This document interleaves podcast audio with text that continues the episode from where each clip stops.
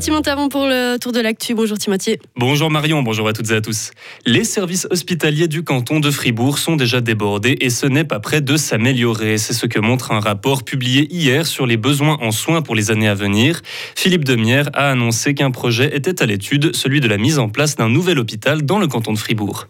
Il faut améliorer l'approvisionnement de médicaments en Suisse. Un comité citoyen s'inquiète de la pénurie de paracétamol, de sirop pour la toux ou encore d'antibiotiques dans nos pharmacies. Du coup, ce comité composé de médecins, de pharmaciens et de droguistes lance une initiative populaire pour garantir un approvisionnement sûr de médicaments en Suisse. La solution passe par davantage de production dans notre pays et par la Confédération qui jouerait le rôle de coordinateur et de distributeur. Le marché des médicaments est mondialisé. La Suisse peut-elle s'en sortir seule? Andreas Faller du comité d'initiative. C'est pas du tout l'idée de faire quelque chose seul. Il faut se mettre en contact avec la commune internationale parce que, par exemple, en Allemagne, mais aussi dans les autres pays, les initiatives sont déjà en train. On discute ça dans les parlements. Chez nous, on est toujours en attente, on regarde ce qui se passe. Il, maintenant, il faut entrer dans le dialogue international pour se mettre en position. Il faut des solutions internationales. Mais la Suisse peut pas être au bord du terrain et regarder ce qui se passe. Il faut entrer sur le terrain avec les autres États et trouver des solutions ensemble. Et pour le moment, la Suisse n'a pas fait ça.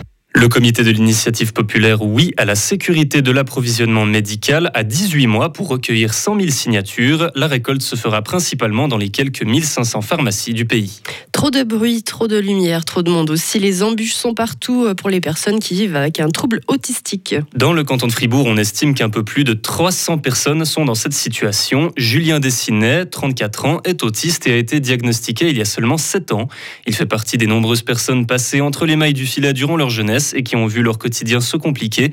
Aujourd'hui, Julien Dessinet fait partie du comité d'autisme Fribourg et il témoigne des difficultés qu'il rencontre, notamment dans le milieu professionnel.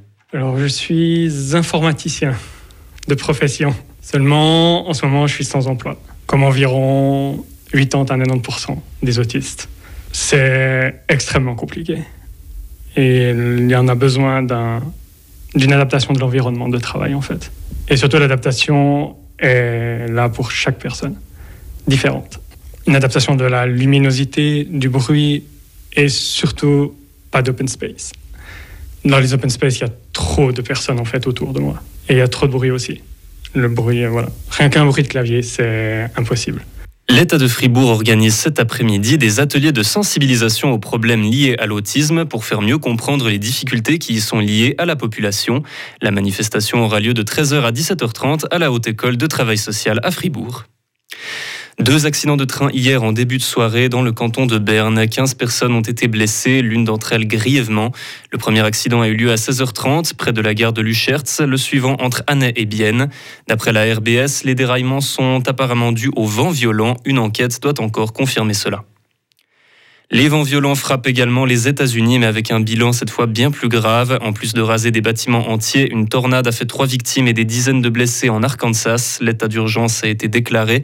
Dans le Mississippi, la semaine dernière, une catastrophe similaire a eu lieu et avait complètement balayé une petite ville et fait 25 victimes. Mardi sera un jour sans précédent pour la justice américaine. Donald Trump va comparaître devant la justice pénale de New York.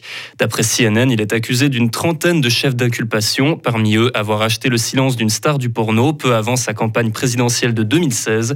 Jamais un ancien président américain n'avait été inculpé de la sorte jusqu'aujourd'hui. Fribourg-Gotteron se préoccupe de l'avenir de ses nouvelles recrues. La collaboration avec Turgovie se poursuivra la saison prochaine. Les deux attaquants Kevin Etter et Kevin Nicolet, ou le gardien Loïc Gallet, devront faire leur preuve au HC Turgovie, mais resteront sous contrat avec le club fribourgeois. Dominique Bignas va lui passer deux ans avec les Dragons. L'attaquant de 20 ans évoluera donc avec la première équipe. Et cette dernière info, qui est plus ou moins liée à Gauthieron, plus précisément à l'un de ses anciens joueurs, David Desharnais, l'ancien attaquant des Dragons, va devenir gendarme. Il vient de faire son entrée à l'école de police après avoir passé tous les tests physiques ou psychologiques avec succès. D'ici 2025, il devrait entrer en fonction en tant que policier et selon ses recruteurs, la notoriété peut être un avantage dans ce métier auprès de la population, selon les officiers recruteurs de l'école de Drange-Paco. Retrouvez toute l'info sur frappe et frappe.ch.